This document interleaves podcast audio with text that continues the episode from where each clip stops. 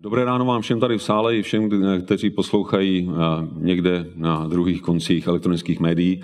Jestli vám nebude vadit, já si k tomu sednu, protože na to máme poměrně dlouhou dobu. E, já když jsem se díval na ten e, titul inspirace, tak já si úplně nemyslím, že by se kdokoliv z vás chtěl inspirovat mým životem nebo vojenskou kariérou. Máte všichni svoje a určitě v řadě ohledů zajímavější, ale možná z toho, o čem se chystám vyprávět, najdete něco, co by mohlo vás přimět k přemýšlení o některých věcech z trochu jiného úhlu pohledu a už to by do značné míry naplnilo moji ambici. Já jsem v rámci toho zadání, které jsem pro dnešek dostal, tak měl pohovořit na téma služba. Já musím říct, že když jsem o tom přemýšlel, tak jsem si vlastně říkal, že mám-li hovořit o sobě a službě, tak musím mluvit téměř o celém svém životě, protože z dosavadního života jsem tři čtvrtiny strávil v uniformě, což pro mnohé může znít děsivě, pro mě taky, když jsem si tak probral ty roky zpátky.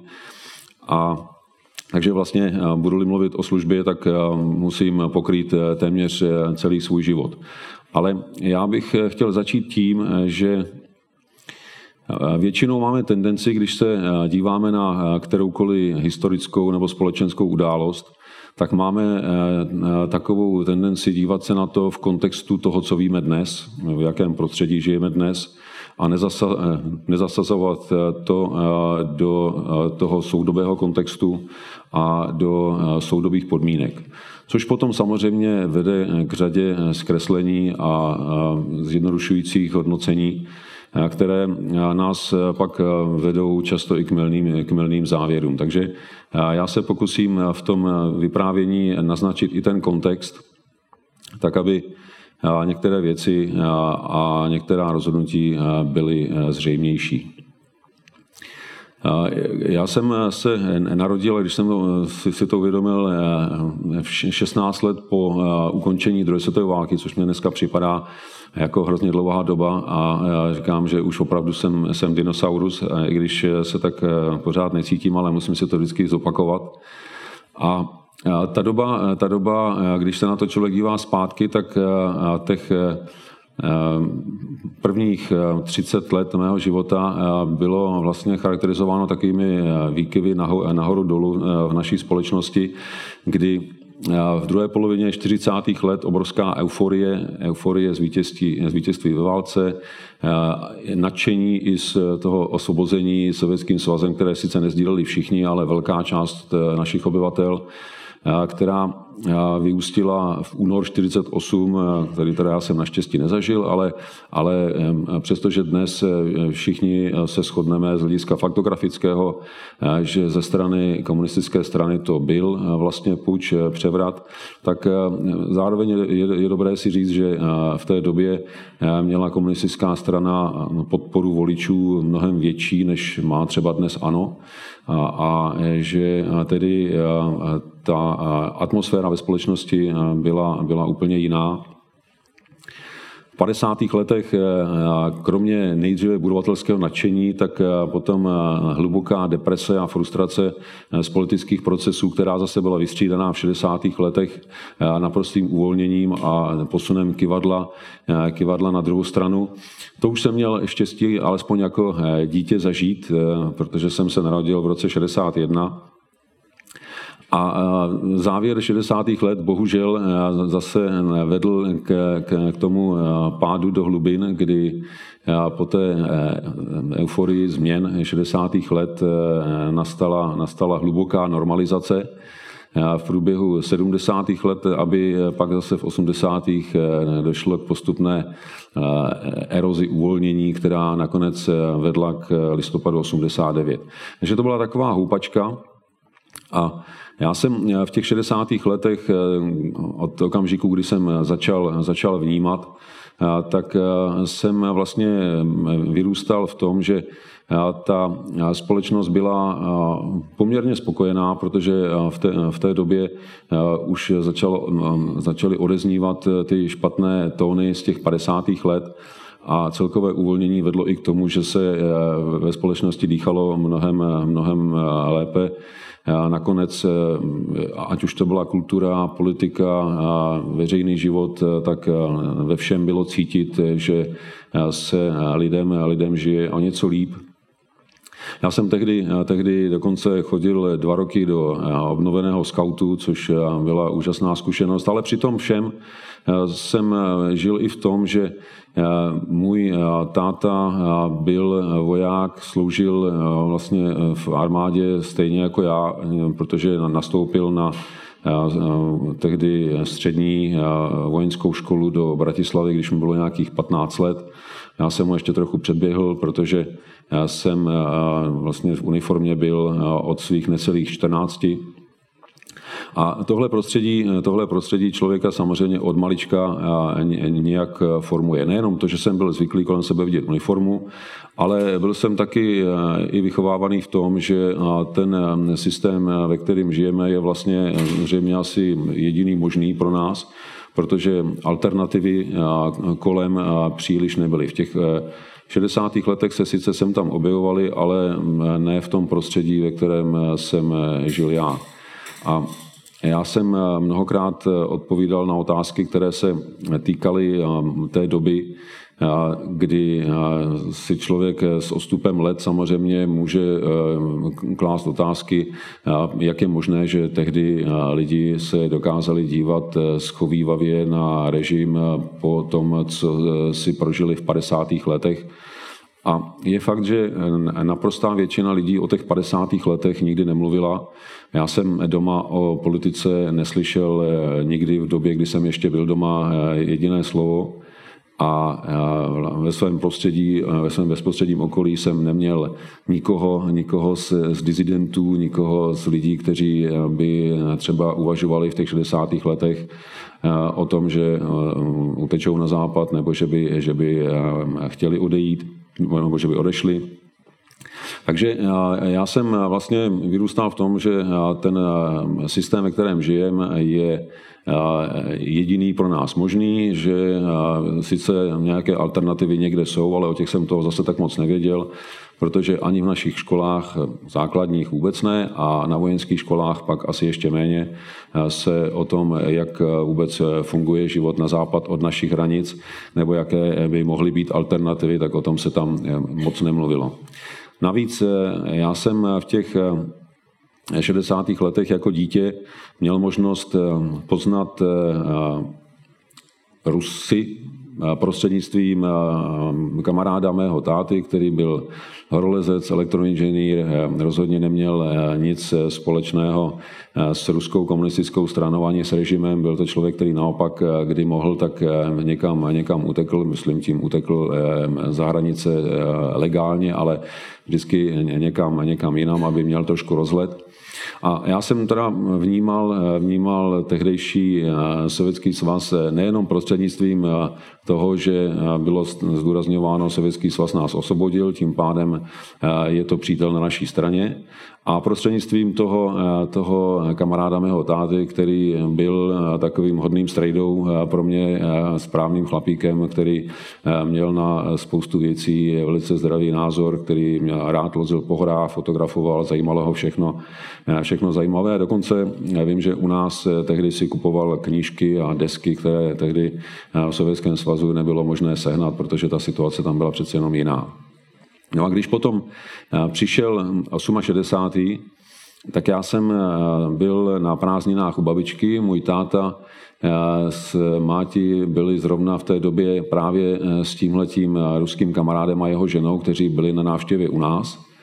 A já, když jsem se dozvěděl od babičky, když jsem ráno vstal a viděl jsem ji uplakanou, že mě říkala, že nás přepadli rusové, tak eh, mě to do té dětské myšly nějak nešlo, eh, nešlo do hlavy, protože jsem eh, si říkal, tak jestliže nás osvobodili, tak jak nás dneska mohli, mohli přepadnout, že jo? A jak nás mohli přepadnout, když někdo někoho přepadne, tak je asi zlej. A já přece vím, že Rusové jsou hodní, protože ten strejda Tolia je přece fajnový chlap. Že jo? Takže babička sama mi tehdy říká, no snad to jednou pochopíme. No. Trvalo nám to hodně dlouho, než jsme to pochopili.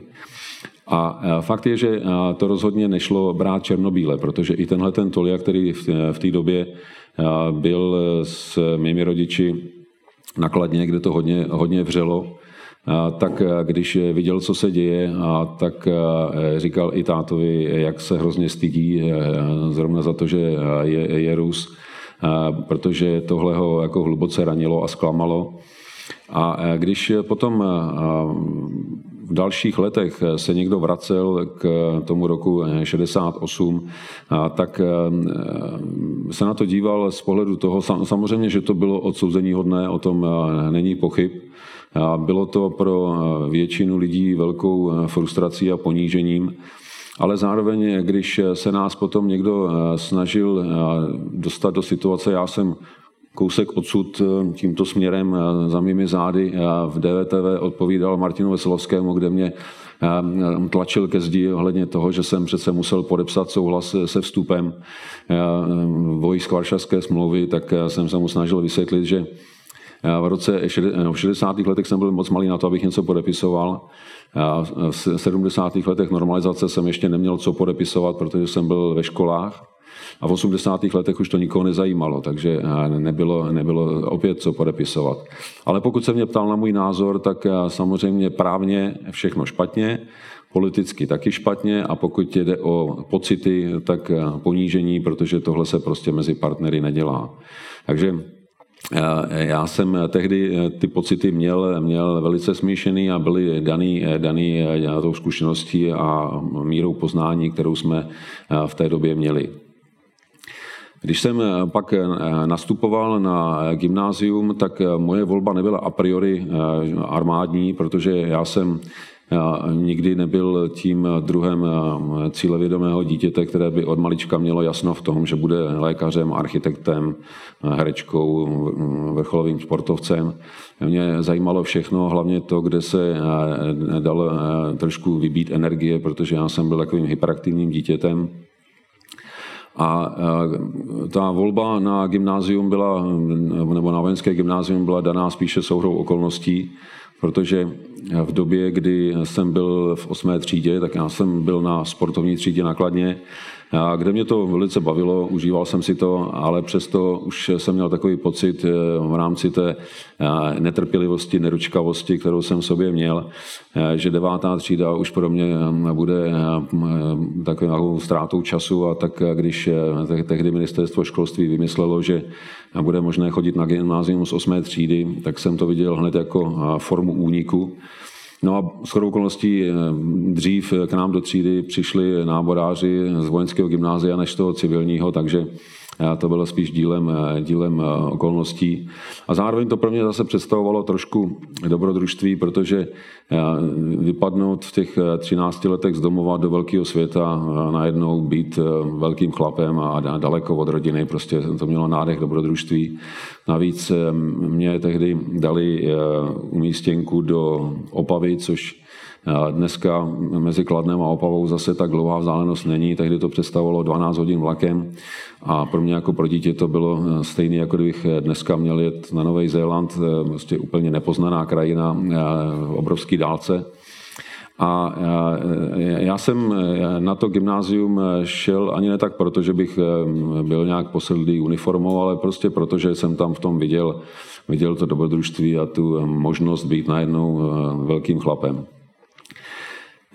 Když jsem, jenom jsem ještě vrátím krokem eh, na to Kladno, kde byl jeden takový faktor, který trošku i ovlivňoval, jak jsem se později eh, díval na věci i ve vztahu k, té, k tomu tématu služby, tak eh, já jsem tehdy část té základní školy, než jsem šel na sportovní třídu, tak jsem žil ve čtvrti Kročehlavy, staré Kročehlavy, nevím, jestli někdo z vás to zná, ale to byl takový kladenský Bronx, s velkou eh, mírou zastoupení málo přizpůsobivého obyvatelstva a člověk si tam eh, svoje místo na slunci musel docela tvrdě vybojovat. Takže eh, já jsem zaprvé teda byl ve škole Benjamínek, protože jsem díky tomu, že jsem byl takový aktivka, tak jsem už nechtěl čekat doma a u zápisu jsem byl vlastně ještě v necelých šesti letech.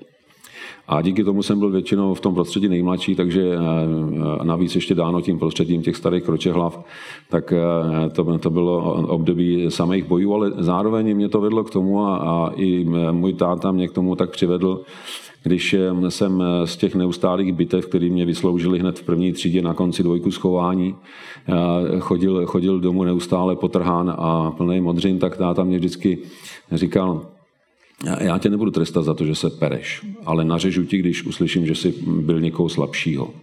To v žádném případě nikdy, nikdy nesmíš udělat.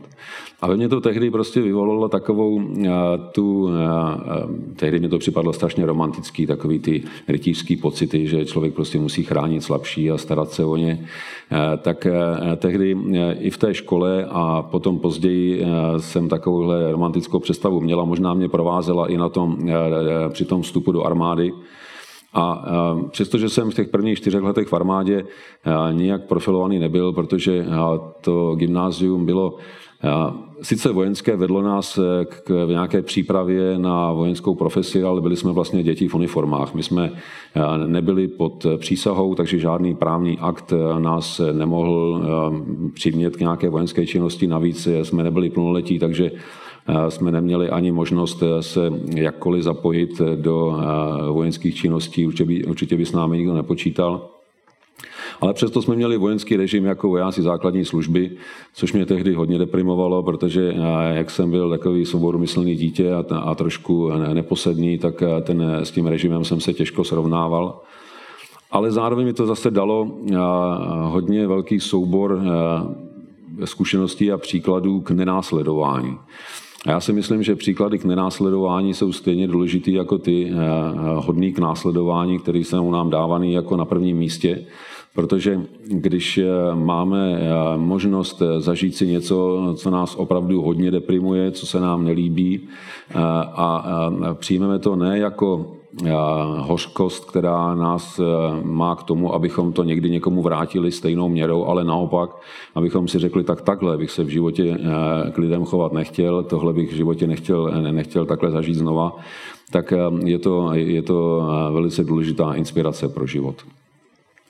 No a po těch čtyřech letech, které jsem strávil v Opavě, tak jsem nastoupil do Vyškova na vojenskou vysokou školu pozemního vojska tehdy, ale tam už jsem měl určitou představu o specializaci a v rámci těch armádních profesí, které, kterých je jako velmi široké spektrum, tak jsem si našel to, co asi nejvíc vyhovovalo tomu mému naturelu, a to byli výsadkáři.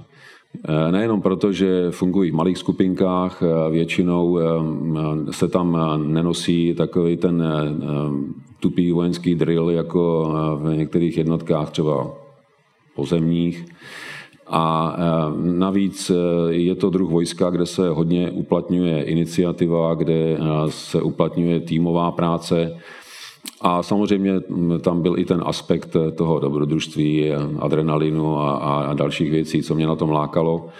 A Trochu tomu přispělo i to, že už vlastně v té opavě jsem si vyzkoušel, o čem to skákání z letadla je, protože nám tehdy nabídli možnost udělat si základní výcvik na letišti v Mošnově. Já jsem musel požádat rodiče o podpis, protože mě ještě nebylo 15, tak abych se mohl skočit z letadla, tak mě to museli schválit. Maminka s velkým děsem nakonec teda souhlasila, takže já jsem si udělal svých prvních eh, pět seskoků a to na pár prvních let eh, té mojí, mojí vojenské služby eh, předznamenalo, jakým směrem dál půjdu. No a v tom Výškově jsem v tom pokračoval, vlastně byl jsem celou dobu v průzkumném směru, který připravoval specialisty pro všechny druhy průzkumu a mimo jiné i pro ten, pro ten speciální Eh, který, eh, ke kterému jsem se potom po eh, vysoké škole dostal. Ještě možná zmíním období vysoké školy. Já jsem tam byl od roku 79 do roku 1983. V roce 79, než jsem nastoupil na, na vysokou školu, tak můj otec, který byl z hlediska dobrodružnosti asi hm, podobně stavěn jako já, tak pojal dobrou myšlenku, že se pojedeme podívat do tehdejšího Sovětského svazu, že pojedeme navštívit toho jeho kamaráda. a zvolil k tomu tu z dnešního pohledu nejvíc bláznivou cestu a sice starou polorozpadlou Škodu 1000 MB. Takže jsme projeli asi 3,5 tisíce kilometrů přes Ukrajinu až do Rostova na Donu, kde ten Tolia bydlel. Tam eh, jsme eh, se přihlásili eh, na policejní stanici, protože jsme museli mít potom, co jsme si prošli všechny ty formality, pozvánky, což mě teda tehdy postupně utvrzovalo o tom, že ten sovětský svaz asi nebude takovým rájem svobody a blahobytu. Nejenom to, že jsem viděl ty vesnice na té Ukrajině, ale eh, zároveň jsem taky viděl kvalitu silnic, eh, eh, způsob služby třeba policie a na celnicích. Ale když potom jsme přijeli do Rostova a tam jsme byli policií vnímáni téměř jako narušitelé, vydali nám bumášku a striktně nás upozornili, že náš pobyt je limitován pouze na rostovskou oblast, tedy velikost asi kraje tak jsem si říkal, tak tady to asi s tou soborou nebude úplně ideální. No ale Tolia, jak jsem řekl, byl asi z trošku jiného těsta, tak říkal, na, na bumášky se vykašleme, jedeme, nejdřív se podíváme eh, do tehdejšího Stalingradu, dneska Volgograd, a pak pojedeme na Kavkaz. No a tak jsme tam vlastně byli asi měsíc, procestovali jsme něco přes 10 000 kilometrů. Viděl jsem toho skutečně hodně a hodně i na to, abych si udělal o Sovětském svazu trochu jiný obrázek, než byl budován tady. Mimo jiné třeba byla velice ilustrativní zkušenost, kterou jsme udělali cestou na Kavkaz, na křížový průsmyk, kde je taková malá oblast, nazývaná, tehdy to byla Čerkeská autonomní republika, a když jsme tam chtěli natankovat, eh, tak eh, nám paní sdělila, se podívala na značku a viděla, že je z Rostova, tedy eh, pro ně ruská, tak říká, ty seš Rus, tobě benzín nedám. No a ten Tolia se samozřejmě začal velice rozčilovat, jakože všichni jsme sovětský svaz a, a, a ona mu řekla, ty seš možná sovětský svaz, my tady jsme Čerkesko. A nakonec tedy jsme využili toho, že jako turisti a jako mladý kluk jsem tam byl vnímán za toho, který za to nemůže, takže nakonec jsme vykecali asi 10 litrů benzínu, který nás dostali přes křížový průsmyk do Tbilisi. Ale tam bylo zřejmé, že to soužití mezi ruskými národnostmi a mezi republikami není tak úplně ideální, jak se tady prezentovalo. A i od těch lidí, s kterými jsem se tam bavil, i třeba v té Gruzii, potom v Tbilisi, kde jsme eh, si měli možnost povídat o všem možným, tak eh, bylo eh, vidět, že ta homogenita a ta, ta, ta, ta, ta ideová pohoda, která byla prezentována tady, asi tam vypadá úplně jinak. No a v těch, eh, na začátku 80. let eh, já jsem eh, měl to štěstí zase díky svýmu tátovi, že jsme byli na dovolené v Polsku, zrovna v době, kdy vypukly nepokoje v Gdaňsku a v Gdyni. Nás to tam na týden, na týden zavřelo v kempu, protože najednou zmizelo všechno zboží, nebyl benzín a tak jsem měl možnost první ruky vidět to, co se tam děje. A já musím říct, že to do značné míry posunulo to vědomí nejednotnosti, nekompaktnosti toho systému. Když pak v roce 83, v roce, kdy jsem končil, zemřel tehdejší generál tajemník komunistické strany Sovětského svazu Brežněv, a teď se organizovali ty eh, povinné trizny. My jsme všichni eh, posluchači eh, vojenské vysoké školy na rozkaz šli v řadách a podepisovali jsme kondoneční listiny. Zároveň se kontrolovalo, kdo podepsal, kdo nepodepsal a všichni víceméně byli, byli systémem protažení tak, aby se nakonec objevilo 100% podpisů No tak eh, bylo eh, nám asi všem zřejmé, že ten eh, systém prostě není tak úplně prostorem spontánní radosti, jak byl prezentován. No a když potom jsem nastoupil do, po vysoké škole do Prostějova, tak jsem byl šťastný, že jsem se dostal ke druhu vojska, který skutečně byl tehdy z hlediska nejenom prestiže, ale i výcviku špičkou armády A měl jsem radost z toho, že je to druh vojska, kde se mnohem víc hledí na odbornost, než na tu politickou zdatnost, která se často prosazovala v jiných jednotkách. Přesto ale i v těch 80. letech byla armáda stále ještě údernou pěstí komunistické strany a ta si dávala záležet na tom, aby armáda byla plně pod kontrolou. A tak i v Prostějově samozřejmě to fungovalo. A já jsem právě v tom Prostějově do téhleté strany k údivu mnohých vstoupil. A když jsem na to byl tázán mnohokrát od té doby, tak samozřejmě nejsnadnější by bylo se z toho jakkoliv, jakkoliv vymluvit, ale já jsem to tehdy vnímal tak, že Máli se něco změnit, tak to musí změnit lidi, kteří mají snahu a vůli něco měnit.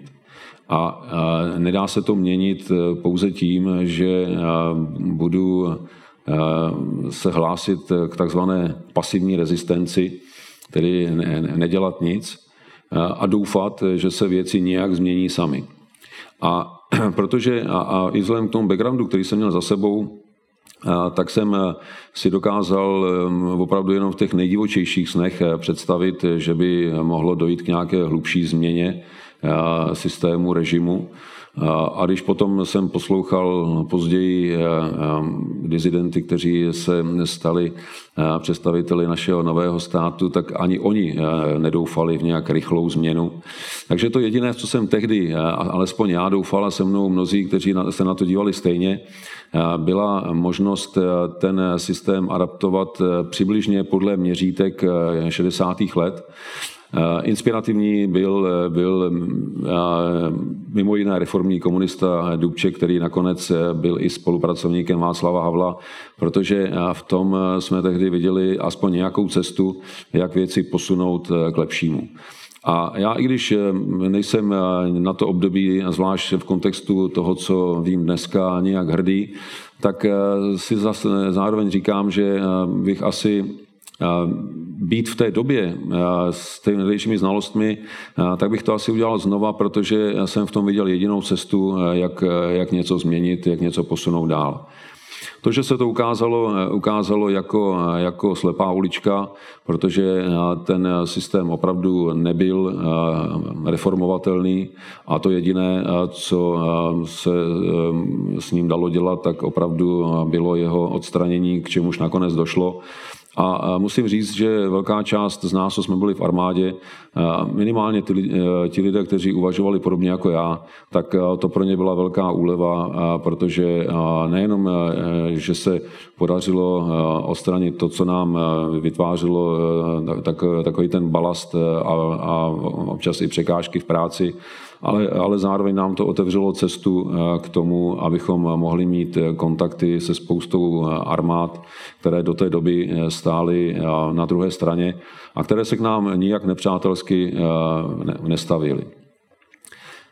Já jsem vlastně krátce po tom, co jsem odešel z Prostějova, to bylo v roce 1988, tak jsem nastoupil ke spravodajské službě, což někteří interpretují jako, že jsem nastoupil ke komunistické rozvědce nebo dokonce k kontrarozvědce. Spravodajská služba tehdy byla zastřešující organizací i pro ten speciální útvar v Prostějově, protože to byl útvar speciálního průzkumu. Všechny ostatní druhy průzkumu svoje produkty dávali spravodajcům k vyhodnocení, což byl naprosto standardní mechanismus a když někdo ten mechanismus zná, tak to v něm nevyvolává žádný, žádný údiv. To, že jsem nastoupil ke spravodajské službě, vlastně bylo jenom, že jsem podstoupil od útvaru ke, ke službě v rámci jednoho, jednoho řetězu velení, takže zase žádná, žádná zvláštní změna. Navíc já jsem byl připravován pro spravodajství vnější, nikdy ne domácí, takže jsem nikdy neměl sebe menší kontakt ani s vojenskou kontrarozvědkou a už tím méně, tím méně s STB. V roce 89 jsem byl v přípravě a vlastně ve škole na postgraduálním studiu, takže jsem měl i poměrně volnost v tom, abych sledoval, co se děje. Byl jsem v té době v, té době v Praze, takže jsem to neměl vůbec daleko ani na Národní třídu, ani na Václavské náměstí, ani na Letnou. A opravdu mě zajímalo, jaká byla atmosféra, sledoval jsem to zblízka a s velkým zájmem. Eh, ta doba, doba byla eh, hodně zajímavá i v armádě, protože eh, mnozí v armádě byli na rozpacích, jak se k tomu postavit. Byli někteří Některá jména z těch se objevují i v dnešní době v okolí prezidenta, například pan Zdeněk Zbytek, možná ho někteří znáte, byl tehdy velitelem slánské divize a tak ten na sjezdu zemědělců hřímal, jak je armáda připravena se svými tanky přijet na pomoc Praze. Já musím říct, že jeho názor v té době byl poměrně izolovaný v armádě, protože zdaleka ne, ne, ne všichni a řekl bych, že to byla opravdu menšina, byli vůbec ochotní jakkoliv se vněšovat do toho, co se dělo.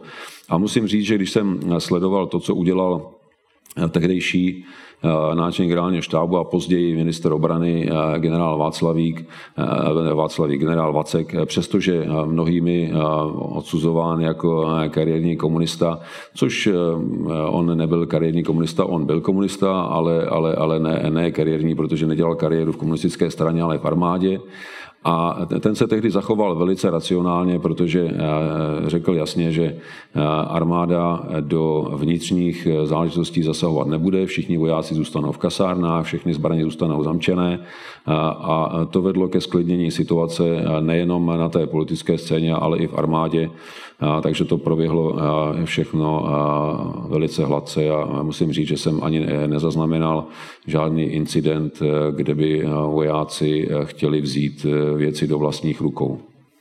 Což bylo naprosto správný a myslím, že nám to i sloužilo ke cti, když se potom zpětně i svět díval na události listopadu 89 u nás, že to proběhlo velice civilizovaně a bez excesů, především bezpečnostních složek. Když pominu zásahovou jednotku policie České, tehdy Zboru národní bezpečnosti, a možná některé excesy se snahou použít lidové milice, což se asi dalo očekávat.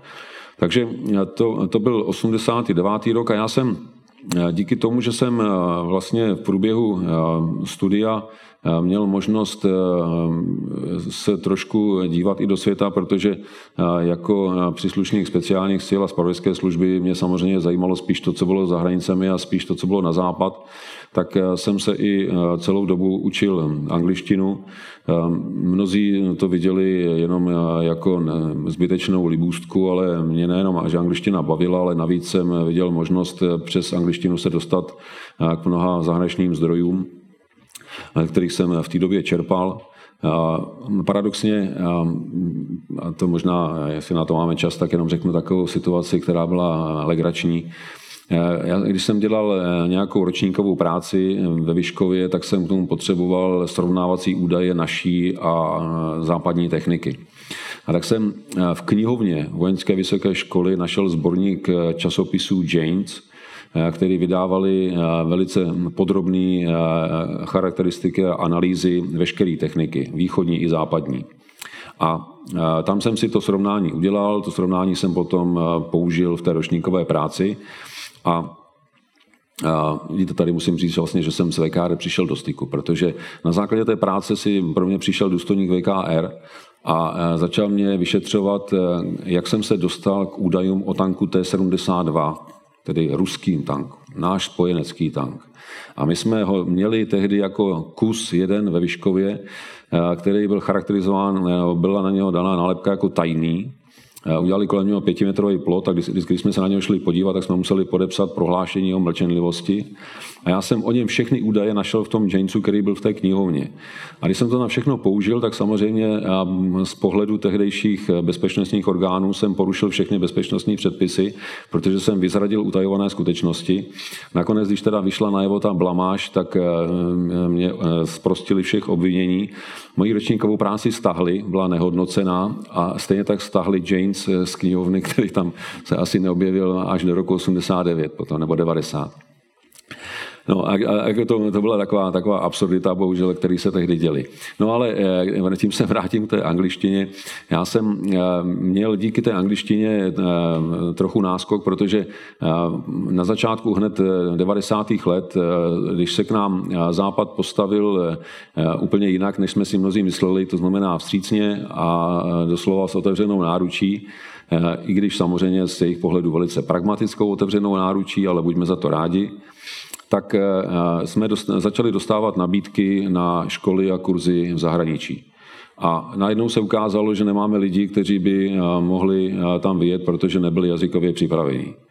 A já jsem s okolností dostal, dostal nabídku právě díky té angličtině jet na jeden z prvních vůbec kurzů do Spojených států a bylo toho hned z kraje roku 92 eh, do Washingtonu, eh, do centra vojenské americké spravodajské služby. A pro mě to byla taková situace jako eh, Alenka v říši divů, protože vlastně v živý paměti ještě jsem měl to, že jsme na tu druhou stranu se koukali jako na objekt spravodajského zájmu. A teď najednou já jsem byl nejenom ve Spojených státech, ale přímo ve Washingtonu DC, v Centru vojenské spravodajské služby, kde jsem si s jejich důstojníky na chodbách třásl rukou a oni mě mm, prezentovali svoje vidění světa a bezpečnostních problémů. A tak eh, jsem si říkal, jak se ten svět eh, strašně rychle mění. I když i u nich ta setrvačnost byla, protože se mi tam stalo, že mě na chodbě zastavil nějaký americký plukovník a když viděl tu vlaječku na rameni, tak se mě ptal, odkud jsem. Když jsem mu řekl, že z Československa, tak mě říká, no ale vy jste stále ještě komís, ne? Říkám, ne, my už nejsme komís, my, už, my jsme byli a teď už, teď už to je jinak. Tak ho to trochu uklidnilo, ale i tam ta setrvačnost byla, ale přesto, eh, přesto, eh, že si nebyli asi úplně jistí, eh, jak na tom, kdo z nás je, tak jsem u Američanů, ale ani u dalších spojenců nikdy nezaznamenal to, co se dělo dlouho u nás, a to znamená, tak, a děje tedy bohužel dodnes, takové to hloubkové kádrování, kdo je kdo. Oni to brali, brali tak, že teď jsme partneři, jsme partneři, kteří mají vůli sdílet s nimi hodnoty a zájmy a oni si to prostě vyhodnotili, že je to takhle správně a každý, kdo byl ochoten spolupracovat a nebyl předmětem trestního stíhání, což samozřejmě by diskvalifikovalo, tak byl pro ně partner, dokud neukázal opak. A tohle byl přístup, který myslím, že nás hodně posunul dopředu, protože díky tomu, když teda zůstanu u armády, tak naše armáda ještě dlouho předtím, než jsme se stali členy NATO, tak byla brána jako partner Zúčastňovali jsme se nejenom výcviku, školení, kurzů, výměných stáží, ale zúčastňovali jsme se s našimi partnery a pozdějšími spojenci i vojenských operací. Ta první byla v roce 1991 v Perském zálivu, kdy se náš protichemický prapor účastnil operace na osvobození Kuwaitu. A hned následovaly operace eh, pod hlavičkou OSN, kde jsme ale fungovali po boku eh, našich partnerů. Eh, nejdříve operace UNPROFOR v bývalé Jugoslávii, potom operace I4S4 v dnešní Bosně Hercegovině, následovala operace v Kosovu a potom vlastně přes Afganistán až k dnešku, kdy už jsme standardní součástí tohoto režimu krizového managementu. Naší armádě to eh, umožnilo se velice eh, rychle eh, transformovat z toho modelu Varšavské smlouvy do modelu, který je běžně platný v armádách NATO. Umožnilo nám to velice rychle přijímat standardy, které jsou nutné pro to, aby ty armády spolu mohly spolupracovat a účinně fungovat v krizových situacích. Umožnilo nám to získat úplně jiný přehled o tom, jak se dívat na problémy ve světě, jak je hodnotit. A hlavně nám to umožnilo srovnávat se a díky tomu si stanovit velice realisticky ten žebříček, jak na tom jsme, co děláme dobře, co ne, získat zdravou sebedůvěru na základě toho reálného srovnání a to se ukázalo vlastně jako rozhodující v tom, jak se rychle naše, naše armáda proměňovala, minimálně pokud jde o živou sílu, tedy o vojáky. S technikou, s technikou je, to, je to jiná písnička, tam to trvalo a trvá, trvá mnohem déle.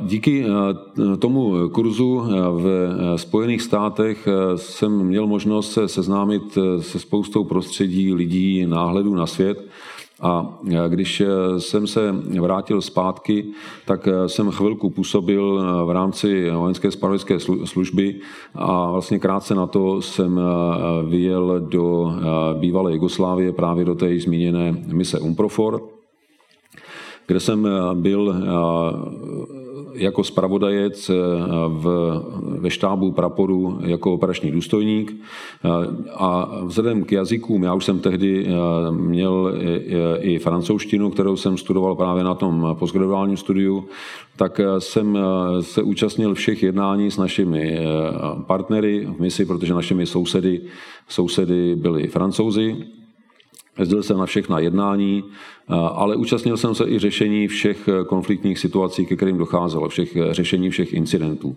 Ať už to bylo na straně Bosny, Chorvatska nebo srbské menšiny v tom prostoru, který se nazýval krajinou. A tam tehdy na přelomu roku 92-93, vlastně akorát v období, kdy se dělila republika, tak došlo k té operaci kterou Chorvaté nazvali Bouře. To byla eh, operace na eh, převzetí zpět pod svoji kontrolu území eh, krajiny. V dnešním Chorvatsku přibližně od měst Otočac dolů na jih ke Kninu a ke Splitu kde do té doby žilo asi 600 tisíc Srbů a cílem té chorvatské akce bylo tu oblast převzít a bohužel eh, taky eh, etnicky, eh, etnicky vyčistit. Často dost, dost, dost ne, necivilizovaným způsobem. Mě tehdy dost frustrovalo, když jsem si uvědomil, čeho jsme součástí, když vlastně pod dohledem UNHCR a pod dohledem modrých baretů jsme přispívali k etnickému zhomogenizování toho území a pomáhali jsme odvážet konvoje Srbů mimo území krajiny. Většina z nich odešla buď do srbské části Bosny nebo do Srbska samotného, ale více-méně to bylo vysídlování. Z pohledu UNHCR to tehdy asi bylo správné řešení. My jsme to vnímali velice citlivě, protože jsme s těmi lidmi byli v kontaktu, mnoho z nich jsme znali a když jsme si uvědomili, že vlastně dostali pokyn zbalit si to nejnutnější a odjet někam, kde pak s pomocí ostatních začnou nějaký nový život, že odjížděli z prostoru, kde žili po staletí, kde jejich předkové umírali, tak to byla taková docela hořká zkušenost. Zároveň pro mě bylo zkušeností to, jak bez jakékoliv perspektivy občas přistupuje politická reprezentace k tomu, co se děje na zemi, protože v době, kdy začala ta operace, tak akorát začalo dělení republiky. A tehdy tam přijeli emisaři z ministerstva obrany nově vznikající České republiky a Slovenské republiky a dávali nám pokyny, jak máme rozdělit prapor na českou část a slovenskou část.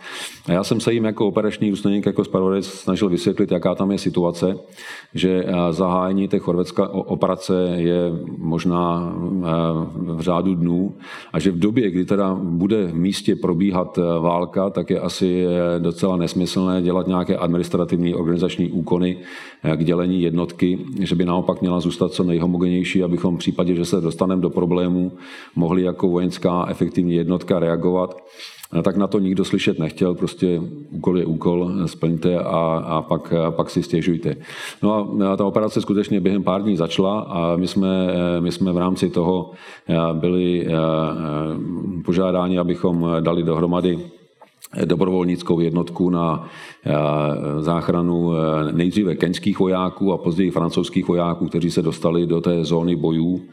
A já tuhle epizodu přeskočím eh, pouhým konstatováním, že eh, ta operace byla velice úspěšná, že se nám podařilo dostat eh, francouzské vojáky z těch prostorů, kde se bojovalo a kde jim hrozila naprosto reálně, reálně hrozba ne, nejenom zranění, ale smrti.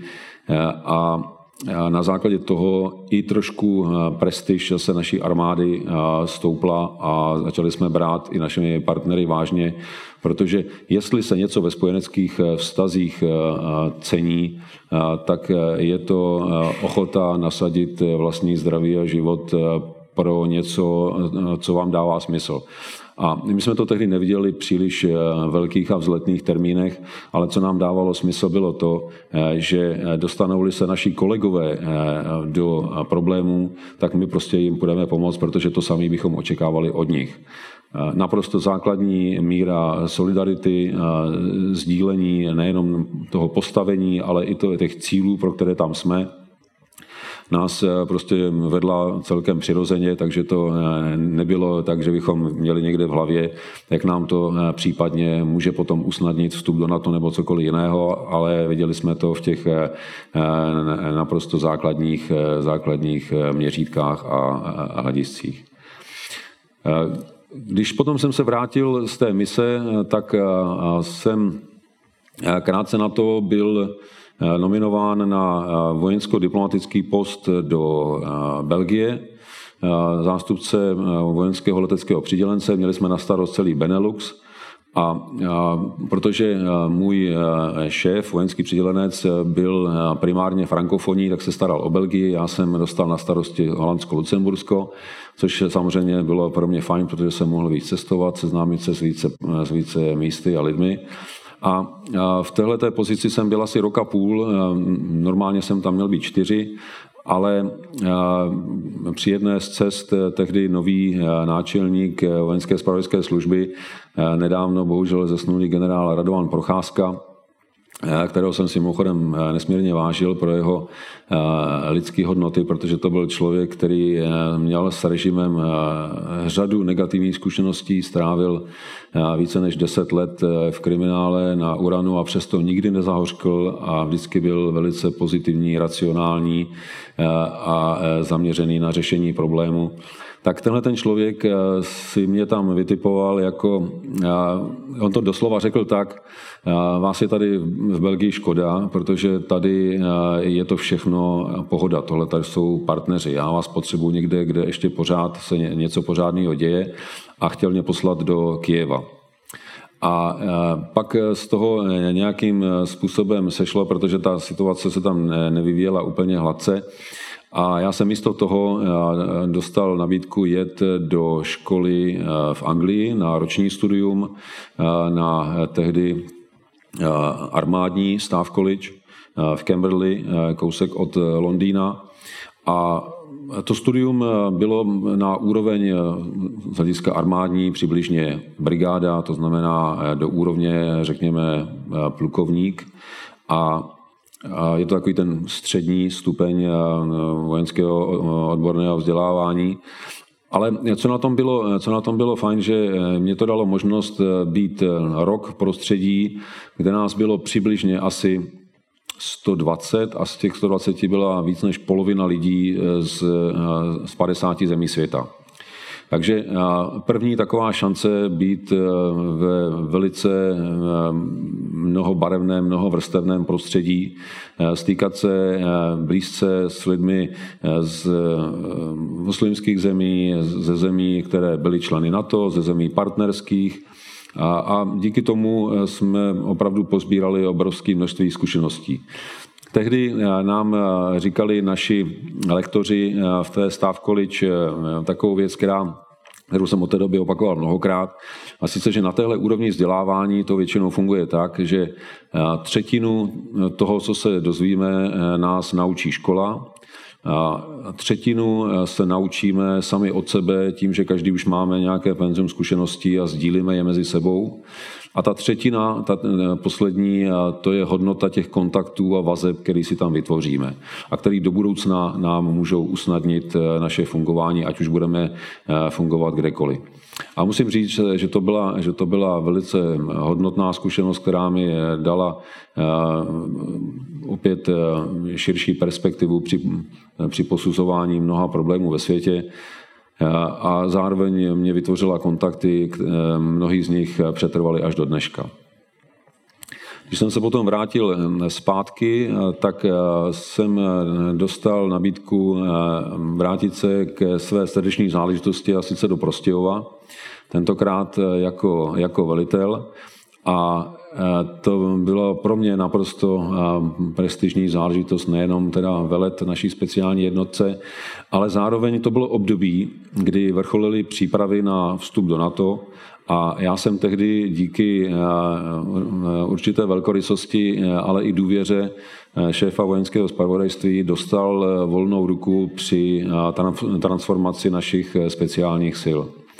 A na mě to působilo tak trochu v té době jako zjevení, protože to stále ještě nebyla norma, ale on uplatnil to, co v té britské i americké vojenské terminologii se nazývalo mission command, neboli zadej úkol, dej k tomu zdroje a ponech iniciativu na podřízeným. A e, já jsem tehdy e, mu asi během 14 dní přinesl nějaký koncept, jak e, jsem viděl transformaci toho útvaru speciálních sil na něco, co by se mnohem více podobalo speciálním silám plně kompatibilními s ostatními jednotkami v NATO. A on se na to podíval, řekl ano, souhlasím, tady máš k tomu zdroje, konej, ale konej rychle.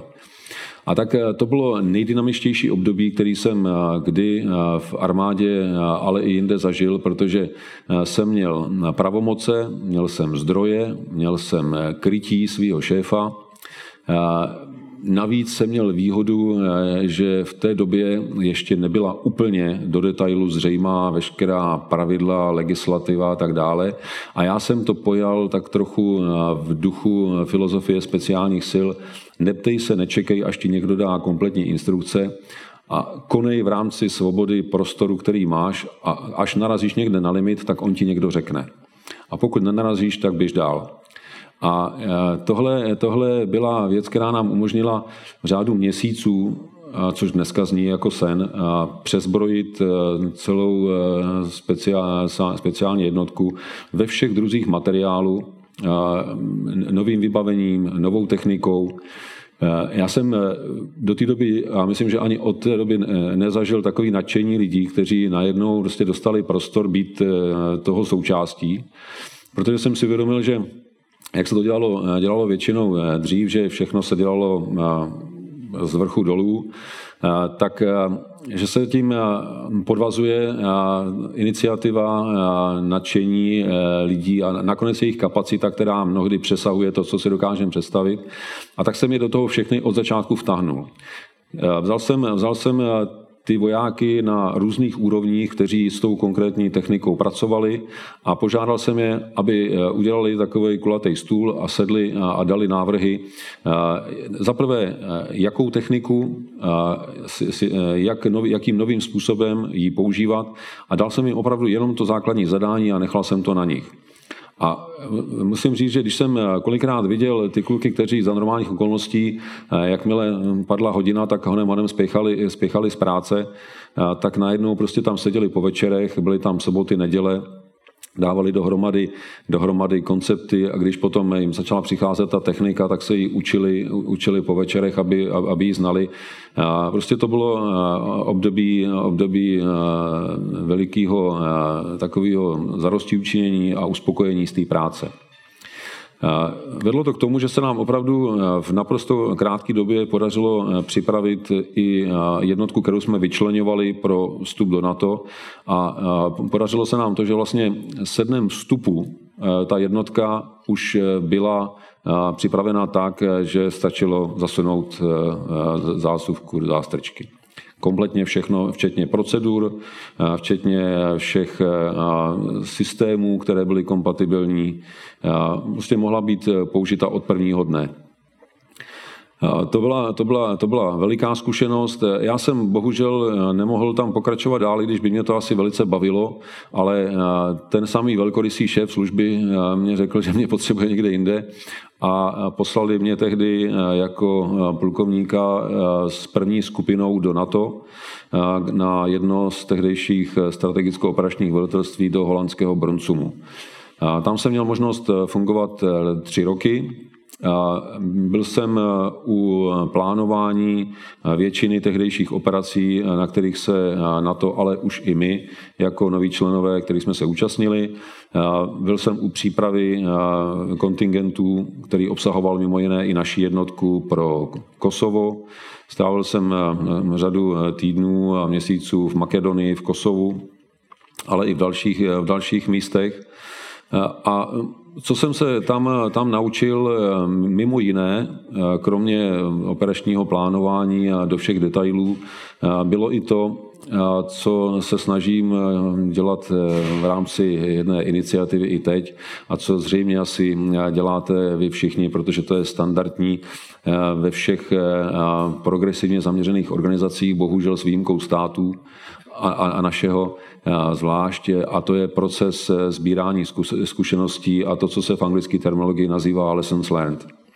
Tedy eh, po každé, eh, v rámci každé akce, kterou děláme, která má nějaký zásadnější charakter, sbíráme data, sbíráme informace, která v zápětí po skončení, kdy uděláme nějaký after action review, si probereme, jak, jak co fungovalo a následně je analyzujeme a po určité době, kdy se nám podaří je zanalizovat, zobecnit, eh, tak eh, uděláme ehm, hodnotící nějakou konferenci, seminář, ve které eh, zanalizujeme všechno to, co fungovalo dobře, Podíváme se, jestli to máme zapracováno v dokumentech, pokud ne, tak to tam zapracujeme jako best practices a z toho, co nefungovalo, se logicky poučíme. A není to děláno s tím, abychom poukázali na všechny vyníky a pranířovali je před davem, ale abychom vytahli, vytahli eh, typové situace, které nefungovaly, ukázali na, na nich, jak optimálně fungovat měly a eh, zpracovali, zpracovali návrhy na eh, změny a doporučení,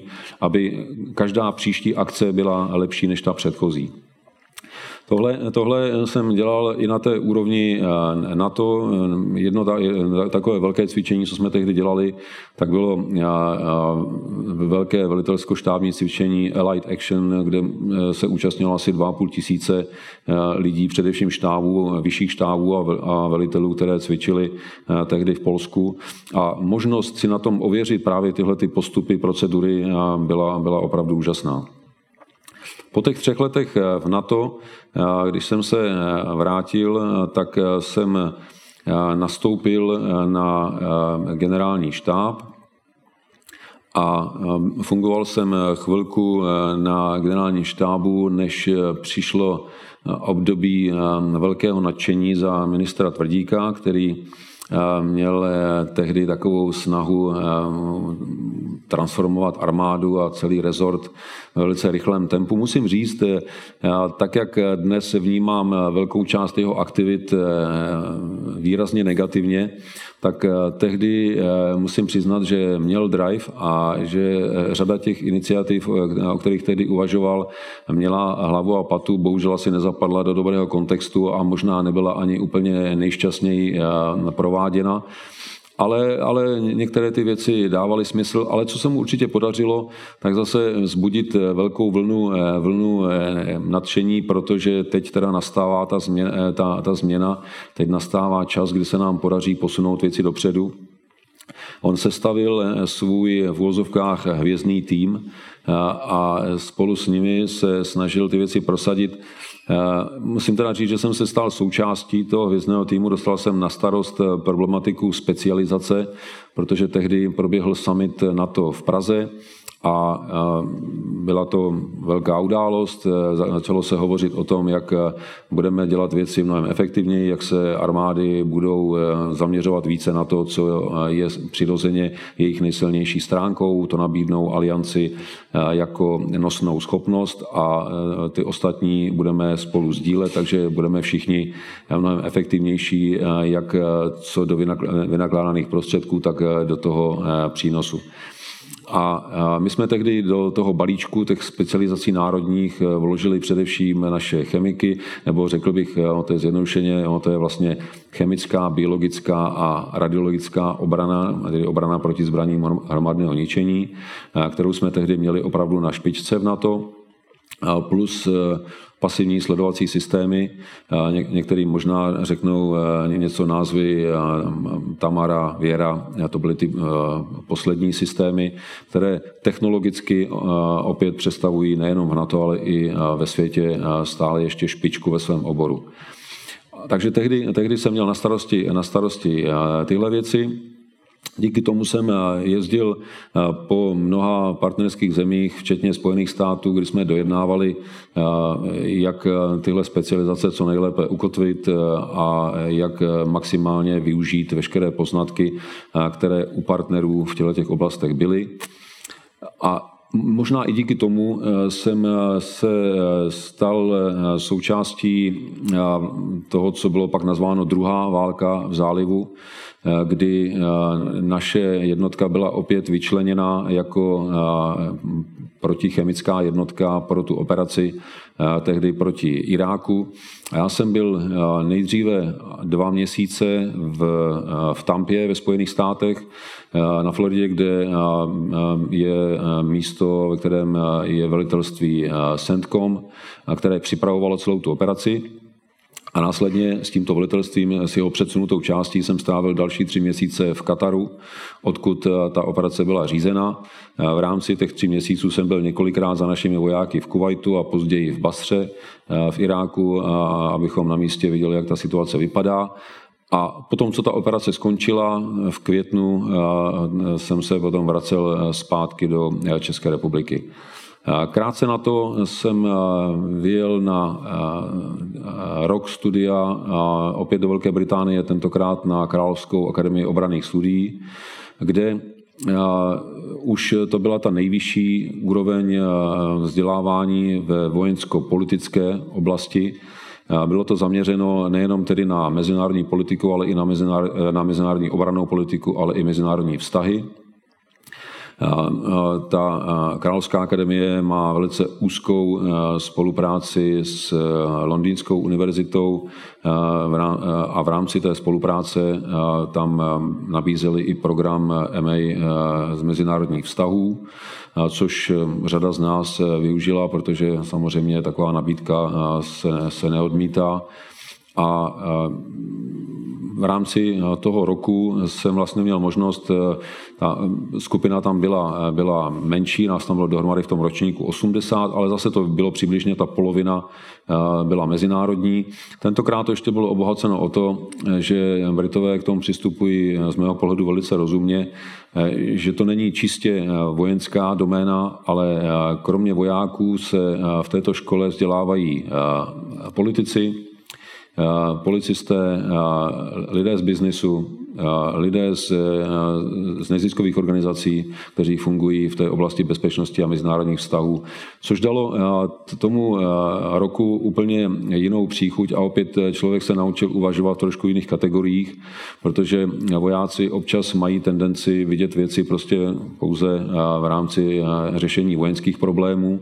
A já jsem si tady v tom roce uvědomil mnohem víc, jak se bezpečnostní otázky prolínají v podstatě do všech sfér našeho života a jak je potřeba vidět věci v souvislostech nejenom těch, že budeme počítat poměry sil, co nám případně hrozí, ale že budeme brát v úvahu i aspekty ekonomické, finanční, energetické, životního prostředí, sociální a další, které všechny na bezpečnost mají naprosto zásadní dopad. A po tom roce v Británii, což bylo v roce 2005, tak jsem se vrátil zpátky do České republiky. Začal jsem opět fungovat na generálním štábu. Byl jsem na sekci, sekci operační, která měla na starosti veškeré, veškeré plánování schopností pro armádu a použití všech jejich prostředků. Z této funkce jsem potom odešel eh, do eh, Evropské unie eh, jako vojenský představitel při vojenském výboru Evropské unie. Tam jsem dělal dva a půl roku. Následný, následný rok a půl jsem v té Belgii zůstal, pracoval jsem na, tentokrát v NATO na velitelství v Moncu, což je nejvyšší strategické velitelství, poslední, řekl bych, čistě vojenské velitelství, to v Bruselu už je politicko-vojenské. A vlastně po čtyřech letech v roce 2011, když jsem se tam odsud vrátil, a musím říct, že ta zkušenost z eh, Evropské unie a NATO byla naprosto unikátní, protože eh, jak tyhle ty dvě organizace spolu neustále eh, soupeří a přetahují se o autonomii, suverenitu, tak když člověk v tom dělá a uvědomí si, že vlastně jsou to dvě hlavy a jedno tělo, protože 22 členů těch organizací je společných, tak pak mu dojde, jak jsou některé snahy absurdní o, tu, o to prostě umělé oddělování těch organizací, že je potřeba je opravdu vidět, vidět trochu jinak a bavit se o té koordinaci schopností z trochu jiného úhlu. Když jsem přijel z Bruselu, tak jsem šel dělat zástupce náčelníka generálního štábu, tehdy generála Picka. Pak došlo k velice dynamickým změnám a generál Picek se stal krátce, zakrátko náměstkem a pak ministrem a e, já v dočasné vládě a úřednické já jsem byl jmenován jako náčelník generálního štábu. V téhle funkci jsem strávil tři roky. Byly to roky plné zkušeností pod ministrem, především tedy pod ministrem Martinem Stropnickým jsem se hodně naučil a Eh, co taky bylo ilustrativní, že jsem vlastně za tři roky eh, svého působení jako náčelník generálního štábu zažil celkem pět ministrů obrany. Což taky, taky o něčem vypovídá. No, eh, ty tři roky, jak jsem řekl, mě hodně naučili a taky mě ne prvoplánově, ale bohužel díky té situaci, jaká byla, dostali i trochu do povědomí, do povědomí nejen veřejnosti, ale do povědomí i v rámci aliance. A já jsem eh, po celou dobu, co jsem fungoval eh, v těchto těch eh, funkcích v alianci, ať už to byly operace, ať to bylo moje působení na velitelstvích, tak jsem praktikoval to, co jsem se především teda naučil v Prostějově, takový ten, já tomu říkám, přístup Special Forces, který jsem tady naznačil, tedy iniciativa fungování v rámci pravidel, ale nečekání na detailní instrukce, Eh, fungování v týmech, eh, eh, ponechání iniciativy podřízeným, kteří potom mají mnohem větší vůli přicházet s nápady. Prostě tohle všechno jsem se snažil, ale taky ještě bych možná k tomu zdůraznil otevřenost a vstřícnost, nechození kolem horké kaše, opuštění jakékoliv přehnané politické korektnosti, a to i v těch, v těch nejvyšších vojenských pozicích. Eh, protože jsem vždycky zdůrazňoval, eh, máme-li si v alianci rozumět, eh, tak to není pouze o tom, že mluvíme všichni anglicky, to je základní předpoklad. Ale krom toho, že mluvíme anglicky, tak eh, taky musíme, rozum, eh, musíme si navzájem rozumět, eh, že budeme přímočaří v tom, aby můj protějšek, ať už pochází z jakéhokoliv jazykového prostředí, rozuměl přesně to, co chci říct. V tom některé národy, zvlášť ty, které mají angličtinu jako rodný jazyk, jsou dobří, protože mluví anglicky a říkají něco, ale myslí něco jiného a očekávají, že si to ten druhý domyslí. A tohle samozřejmě ve vojenském prostředí nejde, takže já jsem se vždycky snažil uplatňovat to, buďme naprosto korektní, pokud jde o slušnost, ale buďme naprosto přímočaří, pokud jde o sdělení. A to se třeba, když potom jsem byl náčelník generálního štábu, tady moc nelíbilo některým, ale třeba v Alianci to fungovalo velice dobře, protože když jsme měli jednání náčelníků generálních štábů v Bruselu, tak tam se nosila tak trochu ta, nosily se ty zvyky, které se tam přenášely ze Severoatlantické rady, kde jednají diplomaté, politici a tam prostě eh, ta politická korektnost eh, byla eh, téměř normou. A já jsem občas se musel kolegům omluvit a řekl jsem, nezlobte se na mě, ale já prostě nerozumím, co, tady chceme říct. Jo. Tak budeme-li se bavit jako politici, jako diplomati, pak nemusíme mít vojenský výbor, nechme to na Severoatlantické radě a pouze si přeštěme, co napíšou. Pokud chceme dát nějakou přidanou hodnotu jako vojenský výbor, no tak musíme být mnohem srozumitelnější. No a musím říct, že některým mým kolegům v Alianci eh, se to líbilo, eh, začalo se to trošku eh, hýbat a zřejmě asi i to bylo důvodem k tomu, že mnozí z nich byli nakloněni tomu, abych je zastupoval jako předseda vojenského výboru v NATO.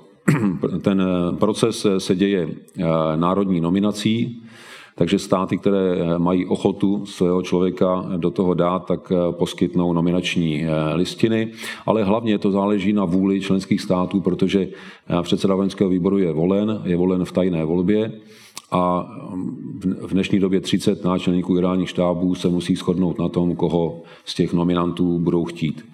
A já jsem tady tím nominačním procesem prošel. Byl jsem vděčný za to, že Česká republika se k tomu postavila čelem, protože to byla velká příležitost a myslím, že bylo i jistou dávkou vizionářství některých lidí, kteří stáli v přípravě podkladů, že se podařilo získat podporu a Následně ta volba proběhla na podzim roku 2014 ve Vilniusu a mezi lety 2015 a 2018 jsem předsedal vojenskému výboru.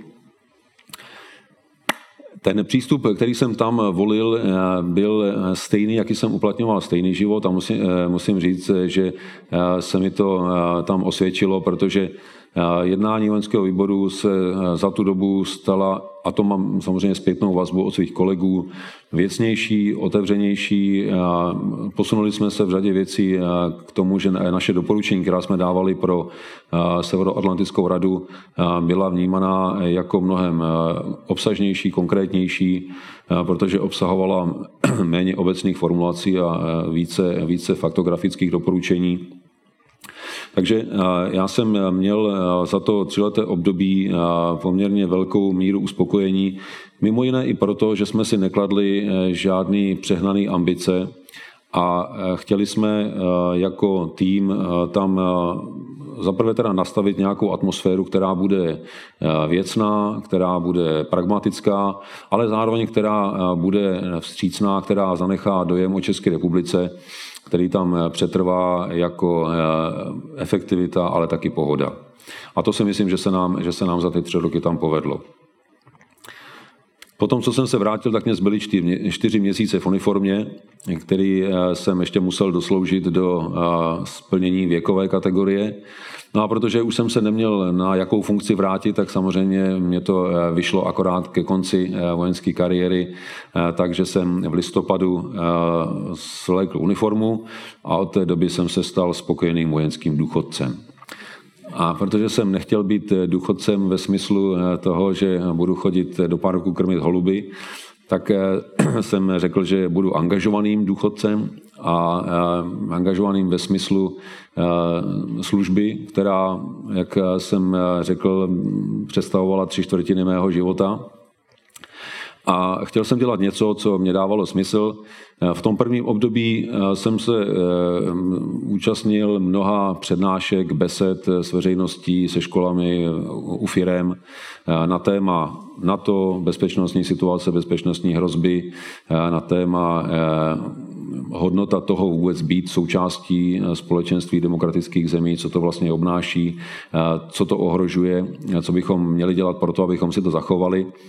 A přestože jsem si myslel, že to bude aktivita na pár měsíců, tak se to úspěšně rozvíjelo, dokonce tak, že jsme už potom nestíhali.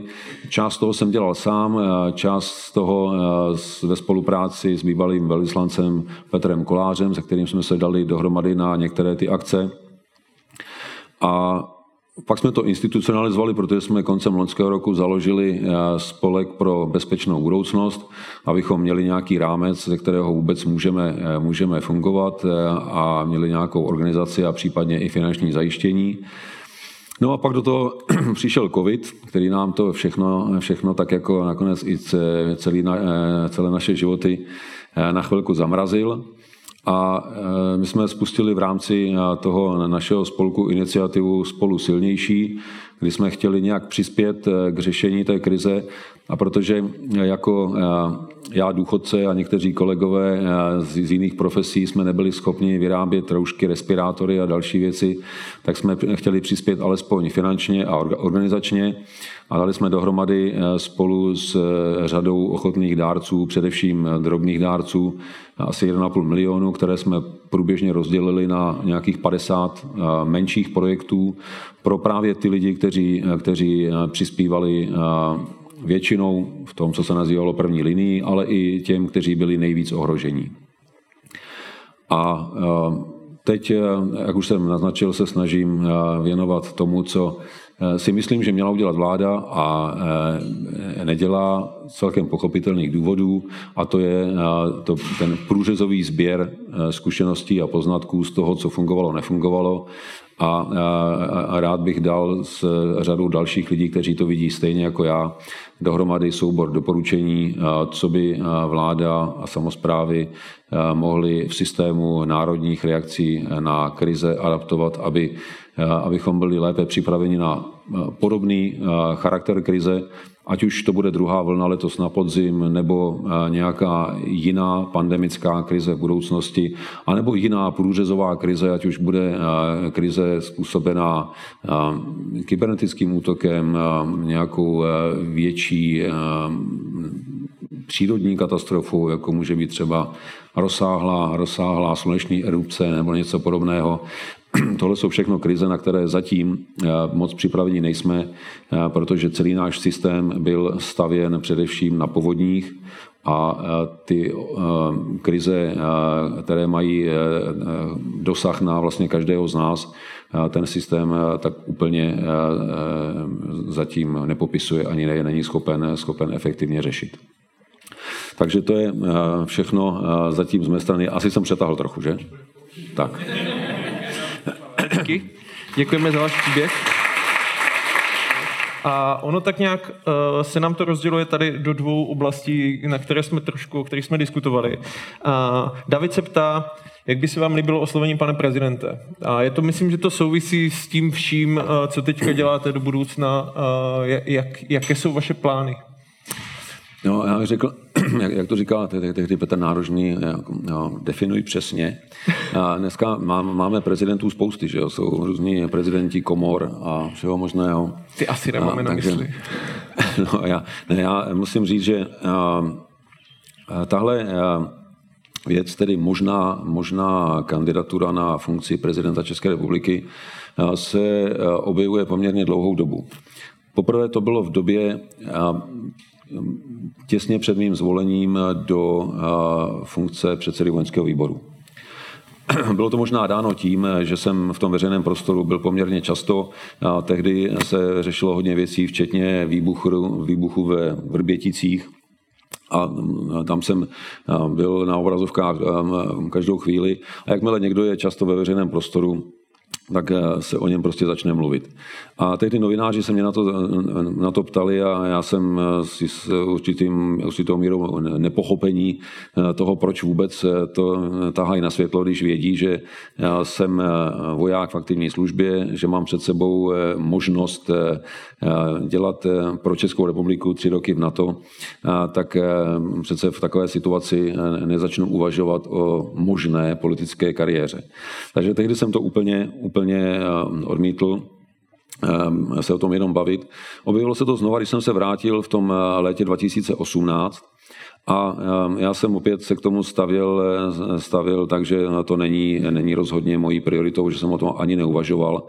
Ale v průběhu těch debat, které jsem měl, tak jsem si uvědomil, eh, že si tak trochu protiřečím, protože když jsme se bavili s lidmi a bavili jsme se o tom, eh, co vůbec znamená eh, termín občanská společnost, co jsou ty atributy, které z nás dělají zodpovědného občana, tak jsem se snažil to charakterizovat trochu po svém tak, že v mém vidění zodpovědný občan je ten, který se stará o to, co se děje kolem něho, nenechá ho, nenechává ho to lhostejným, sleduje, sleduje dění, vyhodnocuje ho, kriticky o něm přemýšlí, podle toho potom si vybírá svého zástupce, svého politika, který ho zastupuje, zastupitelské demokracii v průběhu volebních období ho kontroluje a v případě, že má tu možnost, tak taky kandiduje na veřejnou funkci, aby to nebyla pouze doména oportunistů, kteří v tom vidí příležitost různého druhu. No a, a pak jsem si samozřejmě řekl a přivedli mě na to občané sami, když mě řekli, a co vy sám uděláte, když budete mít tu možnost. No a já jsem o tom samozřejmě hodně přemýšlel. Řekl jsem si, že minimálně by člověk měl udělat to, co považuje za správné a co je v jeho možnostech. A když začal současný prezident eh, hovořit eh, o svých možných nástupcích a jako svého oblíbeného eh, možného nástupce zmínil Andreje Babiše, tak musím říct, že mě to natolik vyděsilo, že jsem si řekl, že to minimálně budu muset zkusit.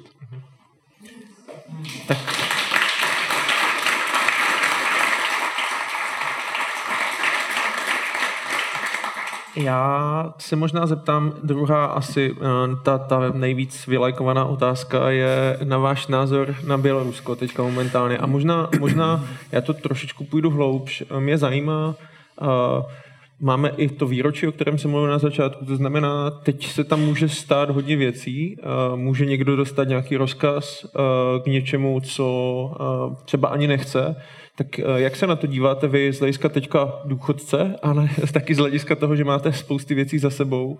Eh, jak, jak, jak v téhle situaci? Co na to říkáte? On mě podobnou otázku eh, položil ten Martin Veslovský kousek dál, když se mě ptal, jak bych reagoval v tom roce 89, kdybych dostal rozkaz. A já jsem mu říkal, že samozřejmě si může myslet o mé odpovědi cokoliv, že to je jenom hypotéza, protože se neměla možnost uskutečnit. Ale eh, v té době jsme to probírali i s kolegy velice často. Eh, já jsem byl na jednu stranu rád, že jsem v té době nebyl ve velení, protože eh, ta volba by byla velice realistická, musel bych rozhodovat i o lidech. Já jsem v té době byl v situaci, kdy jsem mohl rozhodovat pouze sám za sebe. Eh, ale eh, kdybych byl v pozici velitele, eh, který dostane rozkaz použít síly proti vlastním obyvatelům, tak jsem říkal, že to je potom věcí svědomí každého jednotlivého vojáka, každého jednotlivého velitele. A moje svědomí tehdy by mi prostě velelo přesně to, co tehdy řekl generál Vacek, to znamená proti vlastním lidem, navíc proti neozbrojeným se prostě nezasahuje. A pokud jde o Bělorusko, tak když to sleduju, tak podobná e, situace e, se tam ukazuje i, i teď, že se dostávají vlastně do stejné polohy, v jaké jsme byli my před 30 lety. A mnoho vojáků, ale i policistů e, se k tomu staví úplně stejně. Evidentně je jim proti srsti, že režim zasahuje takhle tvrdě a co, co jsem měl možnost vidět, tak řada vojáků, policistů a dalších se staví na stranu demonstrantů a chtějí, aby se situace řešila jinými eh, prostředky. Eh, já jsem svůj názor na tu situaci vyjádřil několikrát a řeknu otevřeně znova. Já jsem přesvědčen o tom, že bychom měli běloruskou opozici a veřejnost, která žádá pokojné řešení situace, maximálně podpořit, protože jsme byli ve stejné situaci.